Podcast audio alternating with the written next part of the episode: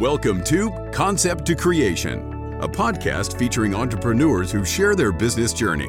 We'll hear what motivated them to turn their dreams into a business.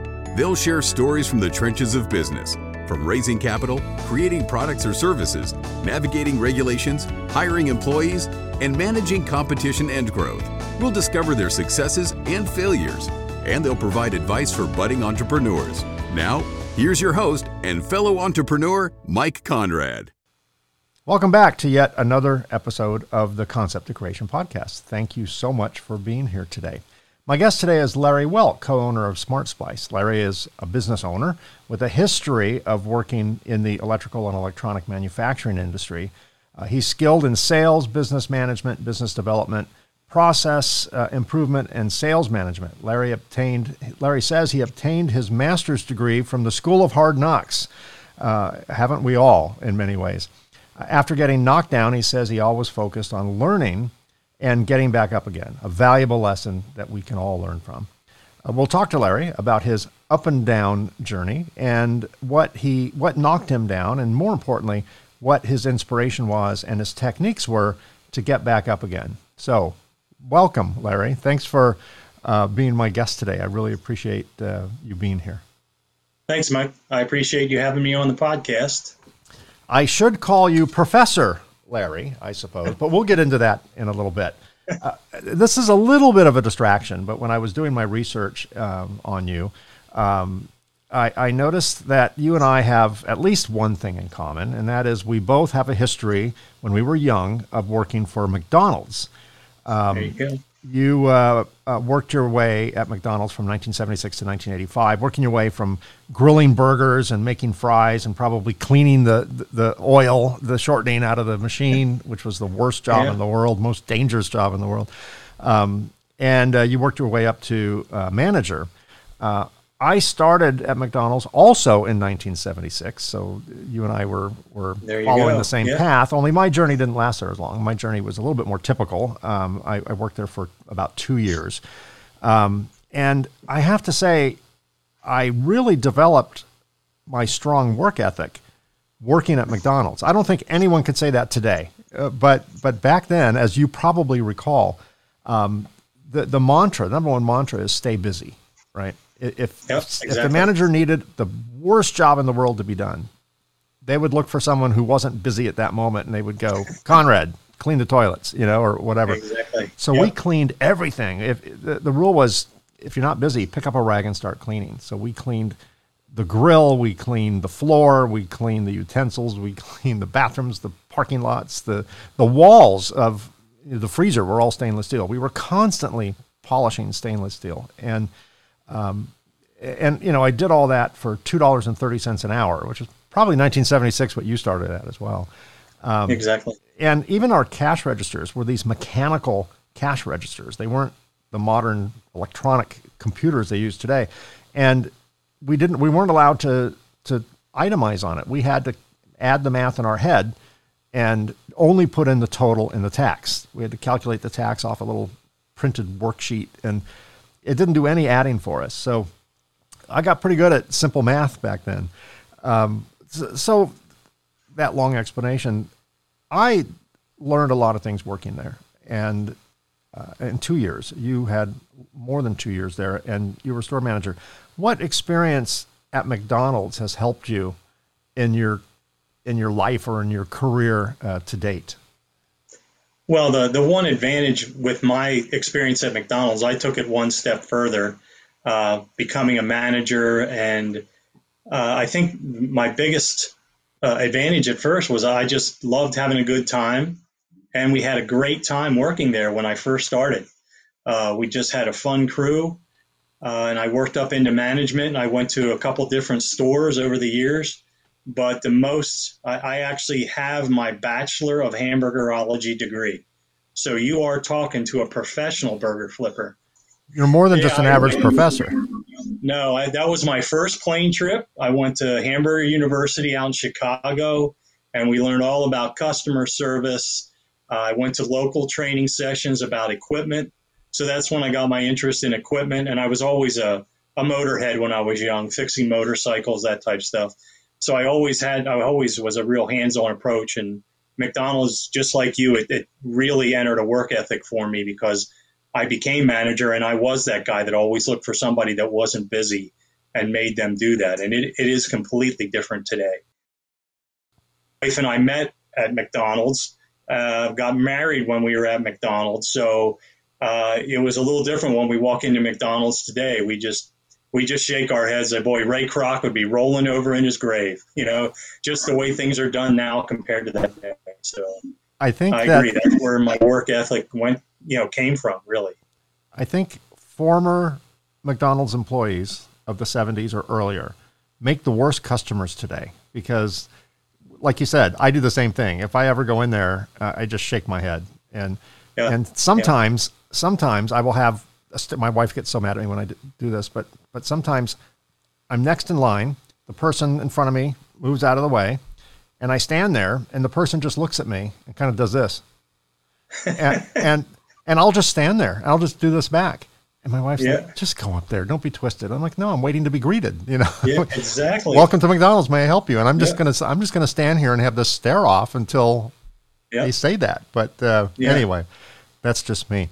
So before we get into the specifics of your of your current um, endeavor, um, tell me about your journey into the electronic industry. You went from um, McDonald's, you know, cooking burgers and managing people to uh, working in this industry, um, what was the circumstance? What a lot of times it's like a pinball that you know that that just bounces off the bumpers, yeah, right? A lot of it is exactly. happenstance and all that. But but tell me how your journey um, went that, that, brought you to the electronic assembly industry. Believe it or not, my one job that I really wanted that I never had was I wanted to become a truck driver, and I took a truck driving course and I found a company that looked needed somebody for uh, basically in the back room to do stock and what have you. And a company was called Ismeca.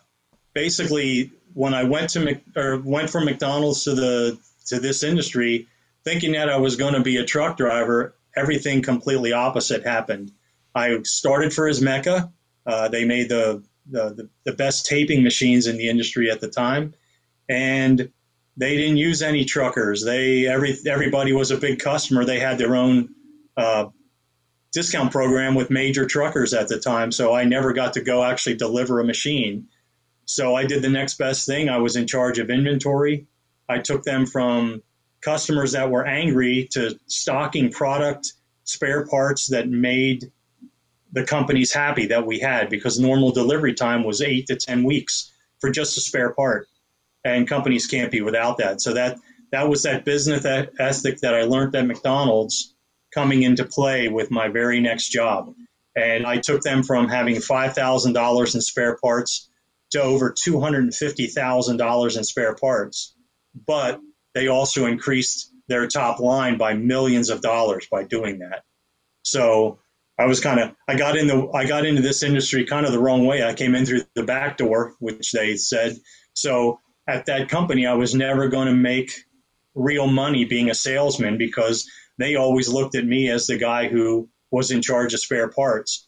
But it also taught me how to bring in new customers in the machine industry.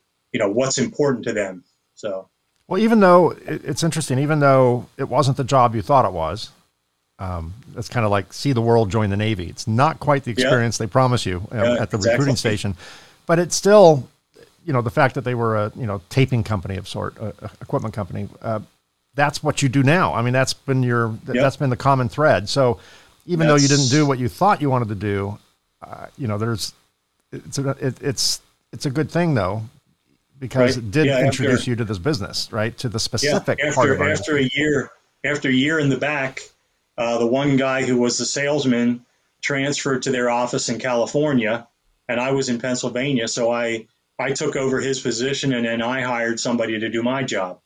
So uh, I got into this business, you know, because the one thing I said I would never do was be a salesman. And now I've been doing it for 35 years. You know, don't don't tell. They say don't tell God what you're going to do because He's going to change it. And that's exactly what happened to me. It's like, oh, by the way, you're not going to be driving a truck. You're going to be a salesman. The one thing you're never going to be. You know, and I I got hired away from them because somebody wanted a salesman, and I just kind of stayed in the same industry from then on. I think any business owner will realize this, if not at first, certainly after a few years. Everyone is a salesman. Truck drivers yeah, are yeah. salesmen. Service yeah. people are salesmen. Uh, receptionists are salesmen. Um, everyone right. is selling something to do with the company, right? So, right, uh, right. you don't have to have the formal title as salesman, but uh, you know everyone around you in your company is a salesperson for the company, right? So and that's all based on customers. So right. Yep. Um, so today, fast forward to today, we're going to jump around through history a little bit. Uh, you're the co-founder of Smart Splice. What uh, what does Smart Splice do? Tell me a little bit about the company. Well, we're we're one of the leaders in providing tape splicing materials to the electronics industry, which basically our segment of the market is more towards the end while they're placing parts on circuit boards. Um, what we do and what the, our big concept was was to help enable the pick and place machines to not stop. If you if you tell a customer that you can do tw- 10, 20,000 placements an hour, but your feeders are constantly running out of components, your machine's going to stop. So what we did, we came up with an idea to, to actually splice that tape right on the machine while it was running to never stop because it ran out of parts. And many companies now are doing, um, they're doing like, like, dedicated lines for different products. Most of the time now, they never even take a, they never even take a, a feeder off that machine. They consistently put components, new reels on there with splicing. And even if you have a smart feeder or anything, it can, it keeps going. And then over the, the years, we've added some value added things for our customers like little shoe wrapping machines and uh, now we sell replacement belts for any any type of machine in the industry. So we've been asked to try and come up with that and keep the same type of price point that we do with our tape splicing materials. And what I know you've had experience with the tape industry, you know, for mm-hmm. and tape and reel industry for for many years.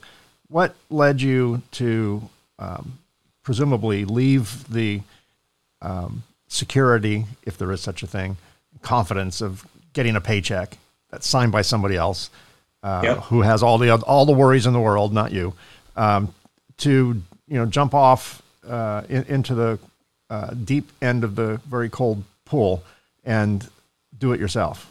What well believe, what led you to that? Believe it or not, when I was when I left McDonald, or I'm sorry, left uh, Ismeca, uh, I was hired away by a company called Silner that made radial and taping machines, and they wanted to get into the surface machines.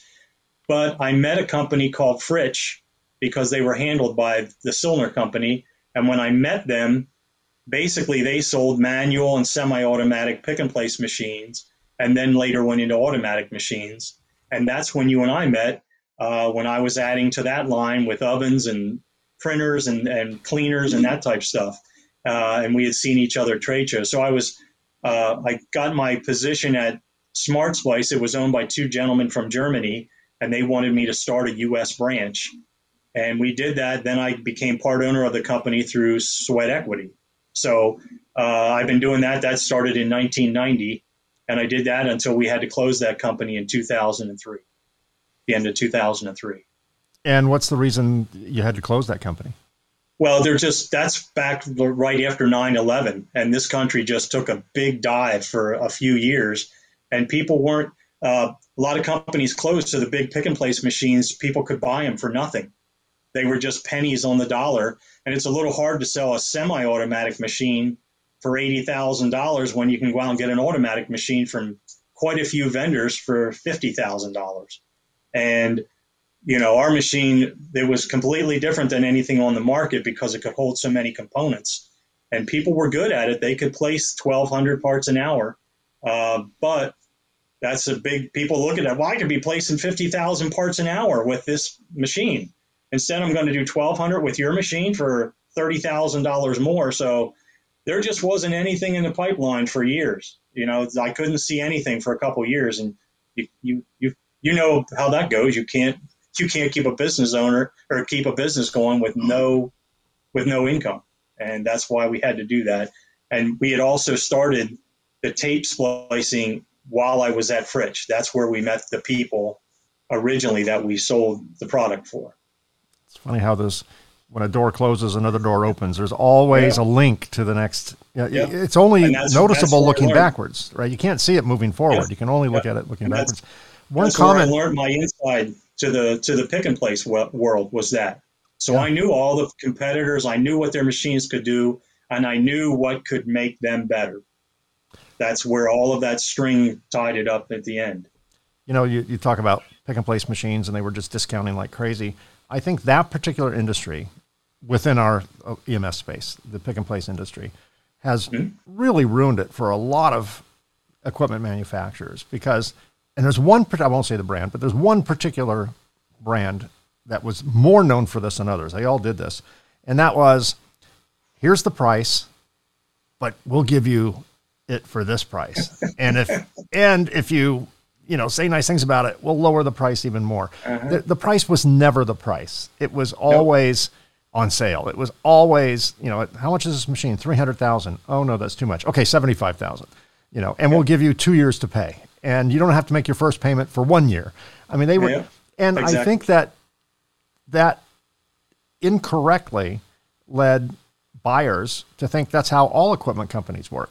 And yeah. you know, we'll we'll have people coming to our company, uh, this doesn't happen so much anymore, but in our younger days, and say, you know, how much is this machine? And we would just, th- you know, fifty thousand dollars, whatever the number was, and they go, well, you know, we'd like a twenty percent discount because our pick and place machine gave us a twenty percent discount. I'm like, yeah, but pick and place machine costs three hundred grand, you know, and and yeah, and yeah. yeah, I mean that's a big discount, but they've got, you know, it was never going to be three hundred grand anyway. That's just all smoke and mirrors. But but right. they they kind of ruined it for everybody. You know, they, they, they peed in our end of the pool and, and now right. it's polluted and, and we just have to re-educate because yeah, that's yeah. not the way most companies work. So, um, so that company closed up, uh, and um, eventually, you're a Smart Splice, and yep. And uh, you have a business partner. You're you're one of two yes. uh, founders. Yes. Is that right? Yes. Okay. Yeah, he, and yeah, who who who came up with the idea? Did did you join his company or her company? Did did, did no? We just we knew that the one thing that when we were selling the, the pick and place equipment that we had to close up, we knew one thing that really was selling was the tape splicing materials, and it was a consumable. So then the light kind of went off in our head and said, you know, this is kind of like insurance type of thing, or or selling a, a, a screen printer and then being able to sell the screens along with it. You know, it's just something that people need all the time. And that's kind of how it did. And I said, well, maybe we could do this, but you know, closing a company and then starting another company and, and what have you. In the meantime, I actually had to take another job because, you know, when your income goes from X amount of dollars to zero dollars, uh, I actually, because starting a company, you you've done it. You know, you know, you don't get paid the first week that you're open or the first month. You it takes a while to accrue that money and uh, or the first year or two or three. Yeah, and I worked for one year at CarQuest uh, Car Parts as an outside salesman. While this business matured, uh, it is different than our business is different than a lot of other ones. We didn't need a lot of capital because we are a distribution company more than a manufacturer. So we don't make these products; we have them made for us. So you still require capital, but it sounds like your capital was less conventional. Uh, part of your capital yeah. was working another job, right, and infusing yeah, yeah. that money into your cost of living and, and business expenses. I mean, there's still always some capital required. Um, 75% of all new businesses fail within 10 years, according to the U.S. Bureau of Labor Statistics. 50% right. are gone in three years horrible, horrible odds. Yeah, um, yeah. And and I think a lot of you know one of the top reasons is businesses are undercapitalized. And you know, I when I started my business, I had way more money than I thought I needed, and it was gone in three months. It was literally right. gone in three months. That you know, to quote going back many years, to quote Ross Perot, that sucking sound you hear is our money yeah. Yeah, draining exactly. out faster than we can put it back in. And eventually we end up with, you know, no money. And that's when we get smart. You know, when I, I think if you have money when you start your business, if you have plenty of money when you start your business, you don't learn those skills right? Because right, money's right. always there. So you're Yes. not necessarily frugal. You're not necessarily savvy. Um, you know, the money's there. So you almost have to get to zero to learn things. Talk about the school of hard knocks. Yes, exactly. Been there a few times, exactly. So uh, we're going to jump around a little bit. Um, in 2014, you started another company called Progressive SMT Systems. 2014 Yes. to 2016. The fact that it has a 2 2016 on it tells me that it's no longer around. What what was the Correct. what made you start that company while you were already running a company? And Well- um, is it something you ate? A bad dream? You know what? What made you No, uh, it, do it, it again? was actually a it was a company with a purpose. It was my friends from Fritsch. oh, okay. They wanted to get back to the United States, and it had been ten years, and they said we really need to we really need to get back to the states, and they really had to tug at me a long time to do that because I didn't want to start a new company that late in life, and again have to come up with capital and be able to do it. Um, but the advantage was uh, the the smart splice business. It wasn't something I had to do full time every day. Uh, I had to work at it, but it wasn't something that was eight hours a day, so I could do some of that. Um, and what I did was I I started it with the, and I told him I said, well, I'm really not trying to start this because I had the taste of selling consumables, and it was a whole lot sweeter taste than selling equipment because you got paid monthly. You know, you got paid all the time. The turnover was quick. It wasn't like I'm sure you you've been through it with your business where sometimes it can take six months of quoting and doing all kinds of stuff to get an order, even for now, like for a thirty thousand dollar machine. it's a long pipeline. Yeah, it was it was a it's a pipeline exactly. And we with tape splicing, it's more of a we buy it now, you ship it now, and we get paid in 30 days.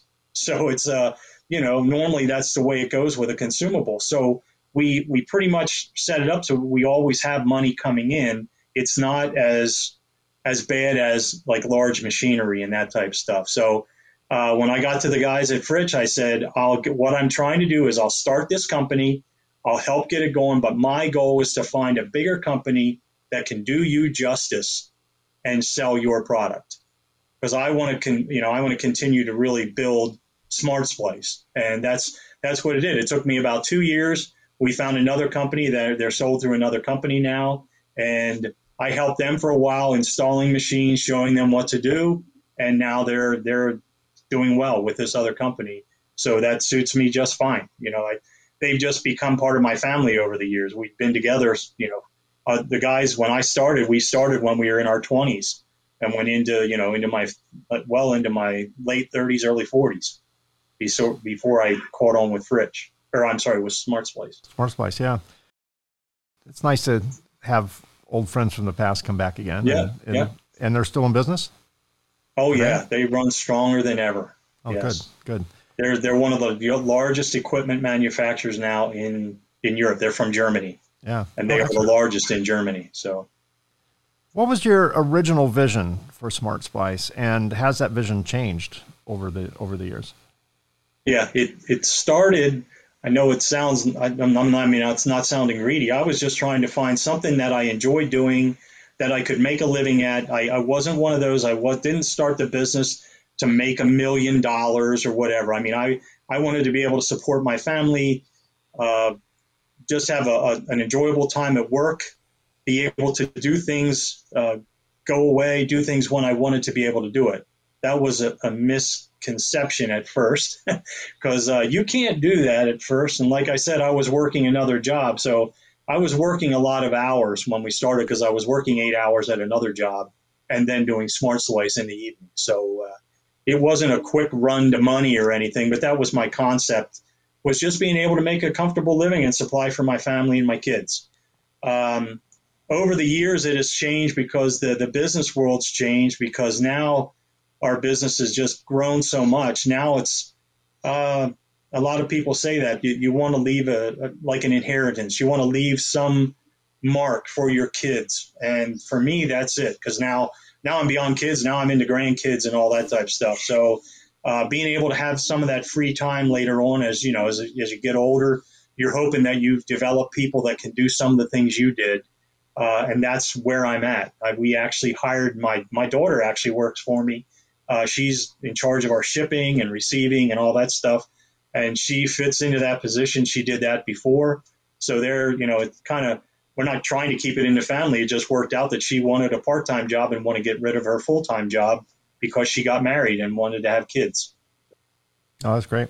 It, it's interesting to me. One thing I've learned over 30 years of falling down and getting up and making mistakes yeah. and learning from them is um, money should never be the primary goal. Um. Because if money is your primary goal, you're going to make decisions with that through that lens, and right. they may not be the best thing for the company in the long term. They may be good short term opportunities for yeah. cash, but long term requires a different um, a different vision. And my experience is, if you build a company with good fundamentals, with a with a clear vision, not money, but a clear vision to really build the best equipment possible or, or provide the best service possible uh, to be the best in your class, best in your industry. You treat your people well, you treat your customers well, um, and you just do everything right. The money comes. Yeah. But not if you chase it. You yeah. know, uh, you ever see these optical illusions? It's a bunch of um, uh, a, a, hash pattern. It's a bunch of uh, uh black lines, and and you yeah. see gray spots in between all, you've seen that you know what i'm talking about you see these gray spots but when you mm-hmm. look at the gray spot it goes away you can only right. see the gray kind of in your peripheral vision but if you stare at it because it's not there right? So if you stare at it it goes away.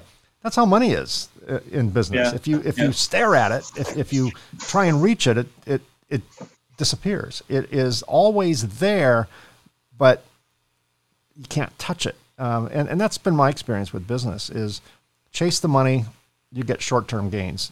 Chase the the good business proposition, the, the, the value uh, and and the service and and best practices, and then money just shows up one day. it just does. Yeah. You know. Yeah, and exactly that's what I was going to say. Poof, there it is. I mean, after you know, people say, "Oh, you do this, you do this, you do this," and I said, "We've been doing it, and we were, you know, slowly growing over the years, and then all of a sudden, boom, and it, it's all of that stuff that you just talked about starting to customers are starting to see that they're not just looking for the you know the cheapest thing on the market they're starting to look at the value of things now and it's taken a long time to, to get to that point but now we're in that that time you know people are starting to look at that yeah um, we, we could have a whole conversation on that which we won't have time for but but um, you know there's such thing as value-based pricing and cost-based pricing and mm-hmm. so many, so many companies do cost based pricing. My cost exactly. is this, I want this markup, as opposed to value based pricing. And and right. you know, value based pricing is always the best way to go rather than cost based yep. pricing because it really has nothing to do with your cost. It has to do with what value are you providing the customer. How much can they save? What, how much better right. can their how much more reliable can their products be? That's what where the price should come from, not so much the, the cost. Uh, what are some of the this is this is an open-ended question because I know we could talk about this for five hours. But what were some of the challenges that you faced in starting your own business? Well, you like I said, we I did it when I was younger, and and my children were were young, like they weren't out of school yet. So uh, the the challenge was, I mean, it's a challenge, and it's also it's also some of the best things that you can do because you can't go to your boss and say, you know, you didn't do this right. You have to look in the mirror and say, you need to change this. You need to be better at this, or you need to do this to, to, you know, be able to make this company work. You can't, you can't be out there. You know, I try and tell people that all the time. I said, the only way that you can't tell somebody what to do is if you're the boss and, and, you know, the buck stops here. And that's what I have to tell my friends. They're like, well, why would you do that? Just like you asked. I said, because I felt that I could conform. I, am one of those people. I can conform to different things at different times. I can try and do things. I have an open mind, and I've done that all my life. So, and for some reason, and I have no idea why that ever happened, but even from when I was a little kid, everybody in the neighborhood followed me. And I don't know why, but some people are like that. And I've, I've always had that. I mean, I've coached little kids in soccer for 20 years And parents would say, "Man, you got more out of these kids and what have you." I said, "That's that's why when you asked about Professor Splice before, I'm sure we'll get into that more later. That's why I chose that. That's why I do that um, because I like the concept of teaching people and bringing them along. You know, teaching them, and that's what happened in the tape splicing industry over the last, I would say, the last three to four years. So that's that's why right now you've been in a situation. You're riding a wave, and that's what we are right now because of we the groundwork we laid a long time ago. Yeah, it takes a while to reap the benefits of that, but but it does right. come in. It I, I view I, I, may have said this on other episodes, but I, I view efforts like that to build your company as shoveling coal into the furnace of a steam train. You know, back in the, mm-hmm. the old yeah. days, trains were driven by steam, and you had the engineer driving the train, and then you had the fireman shoveling coal into the furnace. And all those decisions you make are coal in the furnace. You don't know which yeah. lump of coal took you from mile one to mile two, but it builds up energy, which eventually propels the train down the track. And um, you know, I call it the sales god effect. You know, it, it, if you make the right decisions, sales come. It's just like money. Right. And yep. sometimes there doesn't seem to be a correlation between this specific effort and this specific outcome, but it but it does correlate just in its own strange way. Yeah. yeah. So there, there there are at least three types of challenges that all businesses face. There are periodic challenges uh, like recessions. Then there are once in a lifetime challenges, say pandemics. Who would think of that? Yeah. And then there are continuous challenges like cash flow, collections, uh, problem customers, problem employees, competition, and you know all that stuff. Right. Let's start with periodic challenges. You know, once every five, ten year recessions, things like that. Uh, we had a you started your business in 2004, and of course 2008 was the uh, largest economic collapse since the Great Depression, now called the Great Recession. Um, right. How how did you handle that? You were a, a, fairly young company. You were only about four years old or so. So, right. uh, how did you how did you handle your first major once in a lifetime um, event? Uh, for us in the consumable end of things, it wasn't as bad as it was for people maybe in the in the machine industry. Uh, companies were still producing products uh, it was flat for us, but it wasn't. It didn't go down um, a lot. We had a big issue in 2011 that really hurt our company, um, and that, believe it or not, was a tsunami in Japan. Uh, that almost killed us because we had two huge companies back then, and they both built things for foreign car companies. They built all the electronics here in the United States. So you're looking at a comp- two companies that accounted for two thirds of our business, and they all of a sudden weren't producing anything because they couldn't get anything from Japan. And at that point, we weren't manufacturing those products here in the States. You know, car fenders, bodies, whatever, that was being done and shipped over. So it really put a hurt on us, and we we really struggled uh, in 2011 and the beginning of 2012. So I think, the, I think the takeaway on that is is uh, avoid concentrations, right? Yeah, um, yeah, we're and I mean we've been doing that ever since. You know, it's like we need to spread out to more people, get a bigger base, and that's when you that's when you start doing these. Like our our stuff is it's almost impossible to advertise because you show two fingers holding a piece of splice tape. If you don't know what it is, the reader is not going to know what it is, and you're going to put too much information on an ad, and they're not going to read information in a quick little ad. They want to they want to be hit with a, a, picture. I'm so glad you said that, and we're going to get into that. So I'm going to I'm going to pause that uh, my deep comments on that because that's the perfect segue uh, to be used in a few minutes. Um, because that is a you did come up with a very unique workaround for yep. not being able to really um, run traditional ads and convey yep. the value of your product. Uh, we talked That's about we talked about um, periodic challenges. Uh, tsunami certainly uh, qualifies yep. as that. Uh, let's talk about lifetime, once in a lifetime challenges like uh, like a terrorist attack or or a pandemic. Uh, how is the pandemic affecting your business? Uh, I'm one of the lucky ones, and I've heard from a lot of equipment people at the recent trade shows that it didn't affect them. They're actually having record record months coming here, and it's the same way with us. Um, our business in the last three years, at one time it doubled, another time it tripled, and now it doubled again. And we're at we're at numbers that we never, as a company, my partner and I, when we started, we never thought we would be here, and that's where we are. And uh, a lot of that has to do with what you want to talk about later, but uh, but it also it's it. Uh, I think not just the pandemic, but the fact that the, the supply chain is so broken up right now that people can't get components.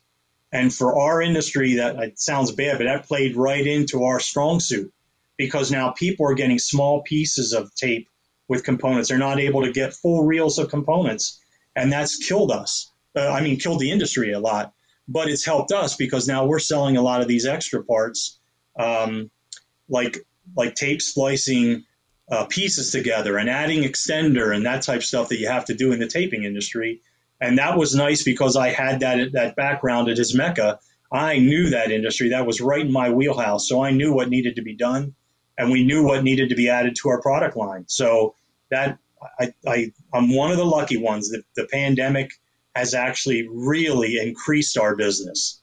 Um, and that's sometimes you feel bad saying that with all the death and everything else that's been going on with it, but it's actually helped us a lot. So yeah, I've long said uh, we're in the same boat. Um, I think the electronic assembly industry, in general, has fared fairly well during these right. uh, during these terrible times, and and of course, you know, you can't you cannot not say none of this is worth the price you know the human tragedy right. and the economic right. tragedy for certain uh, business segments. Um, uh, but um, you know, one door does close and one door does open. That's just the way life works. And and uh, um, you know, we we are all very fortunate. We've had our share of devastating yeah. economic uh, conditions, um, but uh, this fortunately wasn't one of them. So uh, today, 2021, uh, based on everything that you've learned um, through your experience, what, if anything, would you do differently? Uh, I don't know if I do a lot differently just because each step, like I said, with the School of Hard Knocks, I, have learned things. Um, there is one big thing I wish I would have known more of when it started, and that was the internet and how to use the internet to base our business. Um, a couple of my competitors out there actually beat us to the punch when it came to the internet. And we were a little slow on that because I'm of that age. the internet wasn't that important to me when it started. And I had to learn that through my kids how important the internet was and how searching for things was so easy.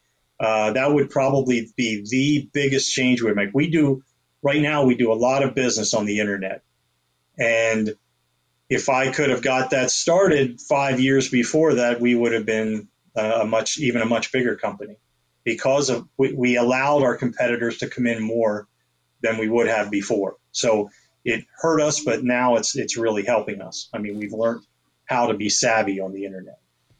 You know, I'll challenge that that statement. I, I think that's a good answer, but you you say it it hurt you. Maybe not. Maybe you weren't ready to take on that volume of business. Maybe. I think everything that I've, in my experience anyway, everyone's different. Everything happens in its own unique sequence, right? Yeah. And you have to make those mistakes to learn from them. You have to yep. learn things before the business comes because otherwise you got one shot at it. You screw that up and you're not going to get a second shot at it. So, right. you know, I, I, think there's a little bit of synchronicity and, involved and, you know, the uh, business gods, as we talked about earlier, um, you know, are looking down on us. And, and, and I think the timing that you learn new skills is really important. You can't learn things too soon because you're not ready. And right. Uh, so maybe there was a, a, value in being a little slow to get online yeah. and letting your competitors, you know, forge forward early, make the mistakes that you didn't have yeah. to make. Um, right. I, I, think that's the same way with when I look at the EV market, the electronic, the electrical electric vehicle market.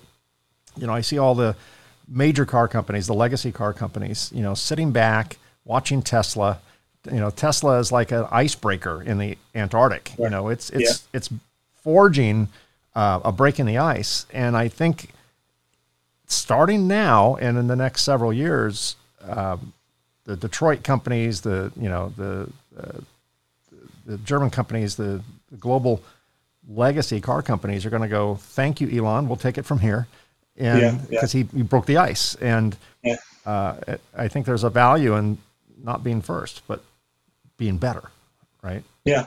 And yeah, that's a, that's a good attitude. You can't I mean, be better we, when you're first. What are you better than, right? Um, yeah, so. yeah. We were we were first, and then we went into a kind of an, an even keel, and then now we've, you know, we've like you said, we've learned to be better. So, yeah, absolutely. So I, you told me about your your um, your days at when Smart Splice first opened. A little unusual. Um, you did work a lot of hours, but that was one eight hours a day to work a job that yeah. would help you right. with the few hours a night that you had to put in for yeah. Smart, Smart Splice. What's your typical day like now? Uh, it's actually, believe it or not, since we started the professor, it's uh, it's actually gotten a little longer than it had been for a while. Uh, that was back the, the last Apex show in 19. Uh, we just started that, and uh, that was actually my daughter's first days at our company. So she she helped take away some of that day to day stuff that I had to do for years, and that freed me to do more marketing, more with what we're doing today, and that's that's just built us up really well. And now we're we're reaping those rewards. So one of the questions I was going to ask you, but you kind of already answered it. But let me just put a bow on it. Um, a question I like to ask all of my guests is, you know, when you first started your business, how did you define success, and how do you define it today? And you gave a very non-typical answer. Most people would say, I define success as, you know, how many cars on my driveway, and and yeah. you know, uh, the size of my house, how much money I have in the bank account, and and I, that always changes after uh, several years of running their own business. So you you did say that that um, in the early days of starting your company, starting Smart Splice, uh, you define success as making an okay income, supporting your family, and having fun in, in doing it. If I am recounting that correctly, how do you find define success today? Has that changed? Uh, not a lot. I'm I, I'm I'm a guy that can go with the wind. I change things up when I can, but for me, life is more about enjoying and, uh, you know, it's just given me a, a, today it's given me a chance because the money's there. Yeah, I could fill my driveway and I, and I do have nice cars. I do have, I, I'm a motorcycle rider, so I do have a nice motorcycle. You know, we moved to the shore, so I have a, I have a golf cart, which I said I would never have, just like going into sales. Um, never but, say never. Yeah, but I, you know, it, it's I, I, don't I don't ever define myself by money. I, I just, um, you know, I, I I don't know if this is the place for, it, but I'm I'm a Christian, and that, that's not first in my life by any means. And what I can impart to my kids and my grandkids, I want them to come down, have a good time when they come to visit us, and I want to be able, you know, if I need to take a couple days to spend with them, I'm able to do that. If I go away, if I go do something the business doesn't fall apart because of that. And I had to do that before. I had very few vacations because I did the shipping as well as the, you know, the, uh, the do the marketing and that type of stuff. I was tied down quite a bit. I couldn't just leave all the time. So every time I went to a trade show, we wound up having to hold up shipping for a day or two, and that's not good.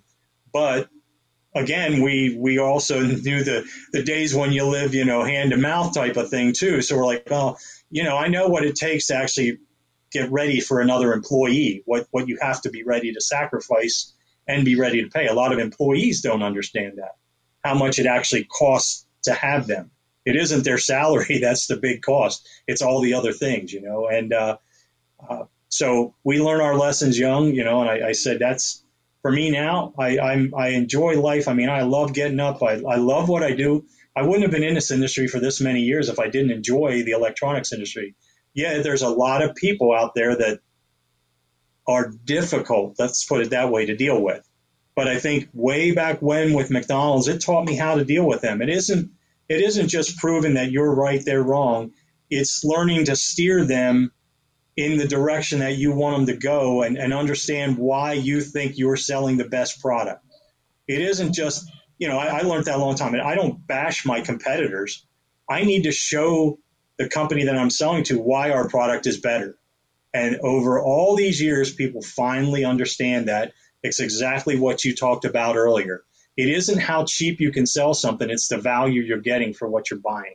Yeah. And they're finally starting to see that. Yeah. In my experience, if someone leads with price, I will be happy to tell them where they can get that price. It may not be yeah. may not be me, but yeah, no problem. Um, but when they lead with, "I have a problem. How can you solve it?" Now we can talk because exactly. then you partner yeah. with yeah. the customer. And I, I, my experience also, perhaps you, you can confirm this in, in your case, is in the early days when we took every order we could, d- discounted mm-hmm. as much as possible. You know, it was very competitive, and and you know we made those macho kind of you know I'm gonna I'm gonna win twice. I'm gonna win the customer, and then I'm gonna win because my competitor didn't get it. You know, win win. Yep. Um, customers who lead with price and demand discounts tend to be the most needy, costly customers. You end up mm-hmm. spending more money yeah. over the time that customer has your equipment than you even made when you sold the equipment. And right, right. and if we just let those people go to our competitors, it's the closest thing to a Trojan horse we can find because right, they'll eat them right. up from the inside, right? Yeah. Um, and we like to partner with our customers as you do. You know, we're, we're, we're here to provide a solution. Help us help you and right. and partner. And when we lead with price, it just doesn't lend that lend yeah. you know to that. Um, what keeps you up at night? What what are some of your greatest fears in business, and and how do you overcome those? Well, I know I know this sounds crazy because we we sell a consumable and it has to do with tape feeders, and a lot of people are developing new tape feeders so that you don't have to splice, but they don't realize a lot of times they're playing into our hands. So um, that used to keep me up at night. Like, what if what if this just went away? You know, what if taping? You know, at one time people were trying to get away from using tape and reel on their machines they were just going to feed parts in bulk and, and have special feeders for that, and that just fell on its face. And you've been in the industry long enough to know too. When I first started with selling surface mount taping equipment, through hole stuff was going to be a thing of the past in five years. And guess what? It's still here. So things don't change in the electronics industry other than years ago. Uh, you know, ovens. Oh, here we're going to do infrared this month or this year. Next year, it's not going to be infrared. It's going to be convection. Then it's going to be a kind. It used to change every year. There was a almost like eggs. you know, eggs are good for you one year, they're bad for you another year. And uh, you know, over the years, that used to keep me up. Now, most of the stuff that keeps me up uh, isn't so much business. Um, I, I, do worry about it, but I guess once you once you get to the age I'm at, it's like, well, if I could, if it can hold out another three years, that's cool. I, you know, I'm good. Uh, but I, I would not retire when I'm 65 anyway. I like what I'm doing, so I'll probably keep doing it. I'll probably, you wouldn't know it now, but I, you know, I don't have any hair, but when it is there, it's pretty gray. Um, so I just, I, like I said, I, I'm not, I'm not in, I'm not in this world to do it the way everybody else does. I, I like being able to have an effect on people. I like to be able to, like you said, partner with people. And I think they're finally learning that that's, the way to go. I'm not just there to sell them tape splicing and walk away. I want your machine to run 100% of the day when it comes to what I can provide. Not not if a machine breaks down, but you know the, the machines themselves have changed over the years. They don't they don't have those machines that can do 80,000 placements an hour. They divide that into eight machines doing 10,000 an hour. So that if something goes bad, they learned their lesson. If something breaks, they're down 80,000 parts an hour. Here they're down nothing because they make the other machine do the, the load of the other one. So it's it's that part's great. Uh, like I said, we have people out there trying to make feeders that you don't have to you don't have to splice, you don't have to do this, and in the end, a 10 cent splice I can go much faster than your new than their new feeders anytime. And I'm I'm not an operator. I'm a salesman when it comes down to it. I'm selling the product. I just happen to know the product really well. So that's what what I offer and and I I mean, I've been in the industry long enough. I could probably, you know, if something happened overnight, I could probably get a job tomorrow. But I, I'm I'm loving what I do now, so I'm not really looking for that forward to that day. But who knows? Well, I, I used to have the same fear that you know someday, you know, I started my business cleaning equipment the same year No Clean was introduced. it's yeah. like, could there have been a worse time? Yeah. And yeah. I, I was my big fear. Everything that what kept me up every night was the thought that well, no clean will take over the world and no one's going to clean anymore, except maybe yeah. a few military people and you know space right. people. Um, and it turned out no clean is our, our, our biggest ally because more people clean no clean than any other flux species. But I didn't know that at the time, right? I was right, scared right. of no clean, and then all of a sudden, you know, I realized I should embrace it because it's here, it's not going away. And for those who aren't going to clean, that's the right type of flux. But but um, it it the fears you know, you just see past the fear. I, I heard a speaker once talk about, you know, if you're a skier, downhill skier, and you're skiing through trees, successful skiers don't even see the trees. They they concentrate on the path. On the. And if you concentrate on the trees, you're going to hit a tree. It's just the way it yeah. is. If you concentrate on the path, you don't even. I mean, obviously you see the trees, but you don't concentrate on the trees. You concentrate right. on the path. And and you know, in my case, the tree was no clean flux, and and you know, we just had to say, okay, you know, concentrate on the path, and the the the, the fear dissolved. It just it just went away, and it proved not yeah. to be a, a valid fear. Uh, but if we had concentrated on it, you know, we would have hit the trees, so to speak. So over the years, let me introduce this guy. Uh, over the years, you've reinvented yourself. There's Professor Splice. Tell yeah. me about that reinvention. What led you to create I don't say create the character. I think you were always the character. You were the coach when you were younger, and and people follow you. Um, so that that was a um, you know a, a well planned um, progression. But tell me what led you to discover that side of you. Well, my, my partner one day said, he said, Do you realize you've been doing this longer than anyone else in this industry? You've been selling tape splicing for like 25 to 30 years. And he said he, he just joked and he just said something like, "Well, you, you should be like the doctor or something." I said, "Well, I could be the professor," because I said, I, I mean, I really enjoyed all the years I coached kids in soccer. I really enjoyed, and I did the same at McDonald's. You teach somebody how to do something, and I get joy from seeing the joy on their face when they learn to something. It's like, oh my gosh, that worked. And now we got a whole new line of tape splicing materials and the problem is the industry is having a hard time coping with them because they're so revolutionary that nobody else has them and they're used to doing things the old way. They've, they've had problems in the past. So we're bringing new people back into the fold that did splicing before and it wasn't successful. And now they're like, oh my gosh, this really is that simple. And I said, well, I'm just going to, I'm just going to be the professor. I'm just going to teach people how to do this. And it just so happened we introduced him right before the pandemic, right, you know, at, at Apex. And what what made me happy was the first three or four people we followed up with after the show. They their the big thing was I don't remember a lot about that show, but I remember getting schooled by Professor Splice on how to splice this real stuff together. And it was like one of those check marks you do when you're running a company. It's like, bingo, let's keep that one going. And then over this time when we couldn't go visit customers, I said, well, this is going to be hard as anything. It actually played into our hands because now we had we did the whole line of instructional videos and people go to them all the time. You can just say, oh, go to the Professor Splice channel and look at this, look at this. And we can, you know, we can send the link out to them in an email and say, this is exactly what you need, and this is exactly how easy splicing can be. And you know, they're doing splices for like 15 cents a splice instead of buying all kinds of new feeders. Whether they have smart feeders, not smart feeders, it, it works for anything that you do. And people are just, oh man. And we just got our first big order when I was at SMTA. Uh, we're finally able to get back into Mexico and do things in Mexico. And that's where they really need this a lot. I mean, there's just so many big lines down there. And to keep those lines running, this is the best way to do it. And it's just that's how it caught on. And, and, and as we've been discussing this whole time, this started at McDonald's. You know, it's just customer service. That's what it is. And I learned that at Hamburger University. I learned that as an employee. Um, you just keep working for what you're trying to do, and uh, you know that's exactly what it is. I've done coaching, and now I'm doing coaching just in a different atmosphere. You know, I'm teaching people how to do this, the new way to do it, with not having to use tools or anything right on the assembly line. It just makes it so much easier. You've come a long way from would you like fries with that? Yeah, exactly. Yeah. Uh, two last questions. Uh, what advice would you give budding entrepreneurs with the pandemic?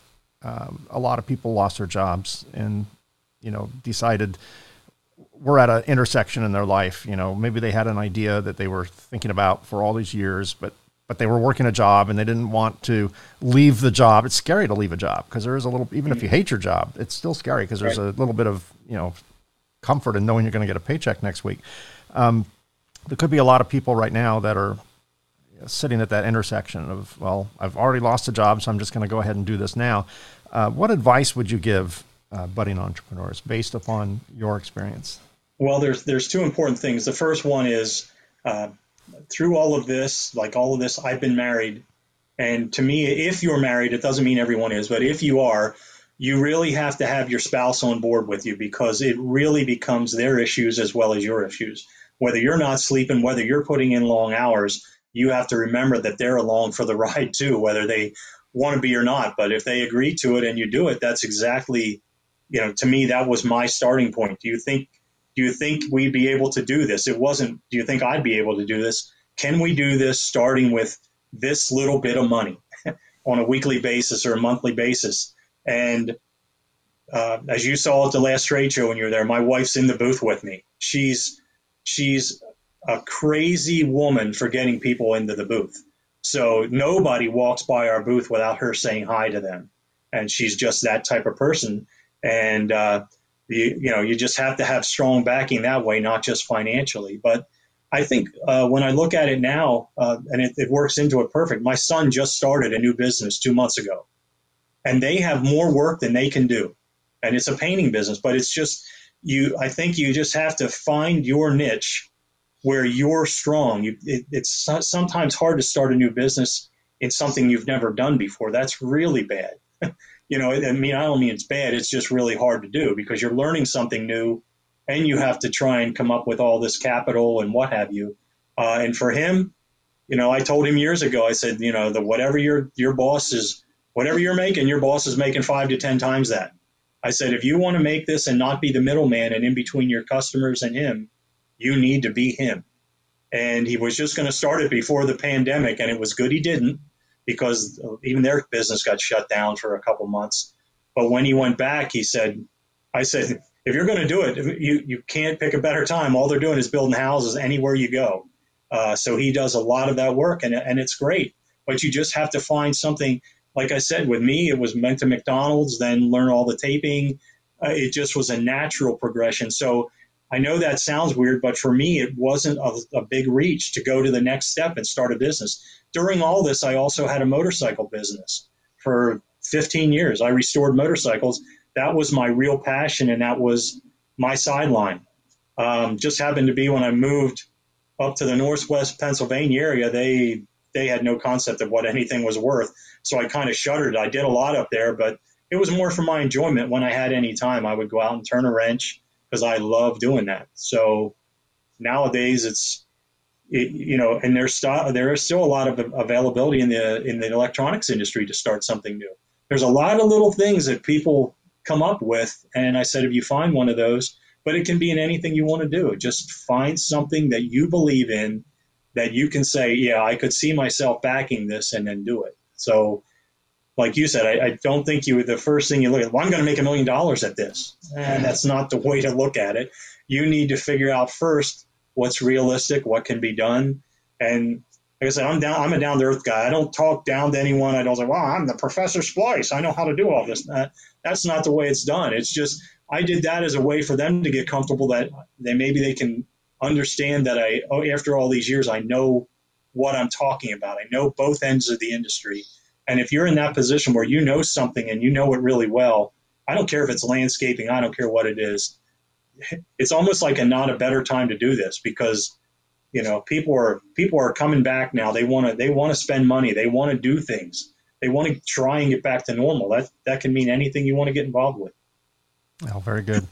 Last question: um, skill and luck.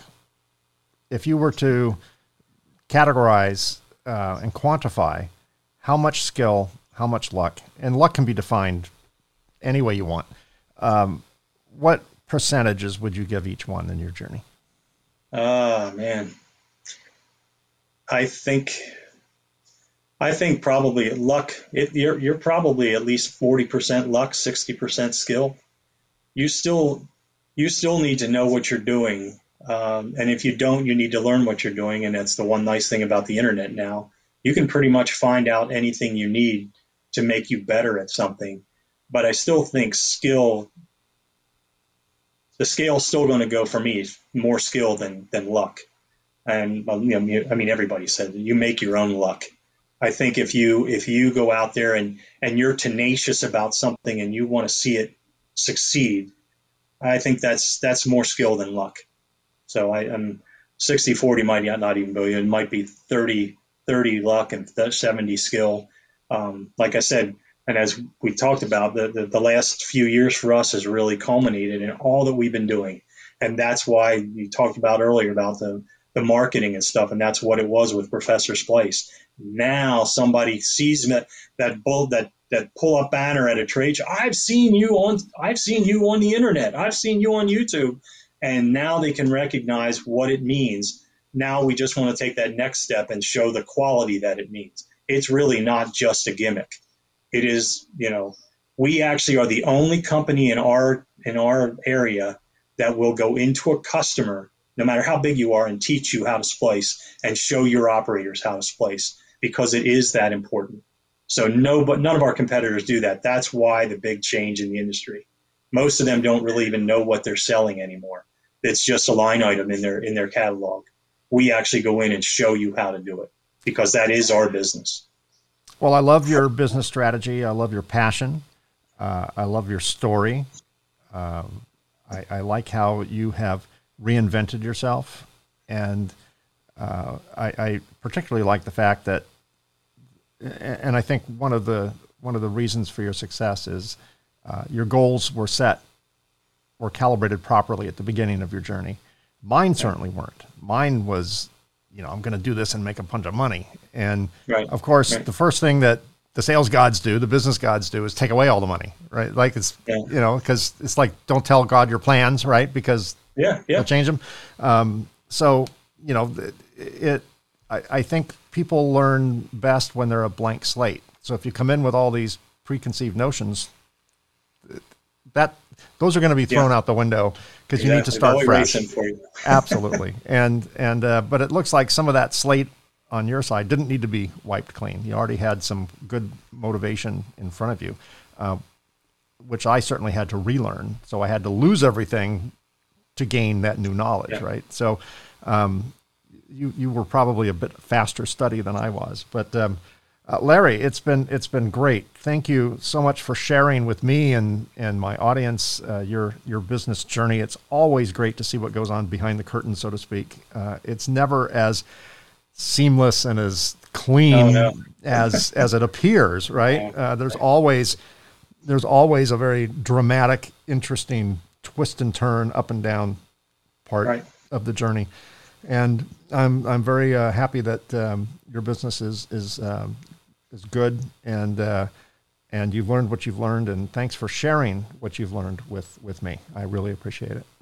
I really appreciate you having me on. And I said, even if some person sees this and maybe decides to start their own business, that's great. I'm, I'm hoping that you know people understand that it, it can be done and I'm one of those guys. I look at it. If I can do it, you can do it because I sure didn't didn't have a silver spoon to eat off of or any of that stuff. Just down to earth, and I just wanted to start something, and it worked. You know, I, I'm not saying everybody's going to be a success, but you know, that's what they say. You you miss more of those things when you say, "Oh, I wish, I wish I would, I wish I would have."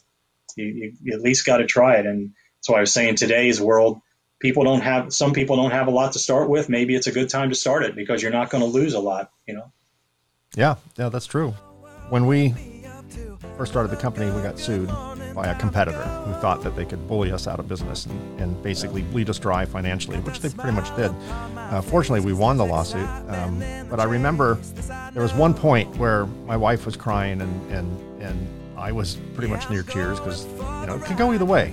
You know, you never know. It can go either way. I, I felt confident, but it could go either way, and we had to be prepared uh, for the worst. We had to kind of make peace with the worst. Like, well, what happens if we do lose? And I remember looking at my wife, going, "They can't kill us. we'll still be here. Yeah. They we don't really have any money, so I mean, now's a good. If we're going to lose everything, now's a good time because we don't have anything. You know. Yeah. Um, yeah. and and um, once we kind of realize that together, that we're worried about nothing other than ego. Really, we're just worried about nothing.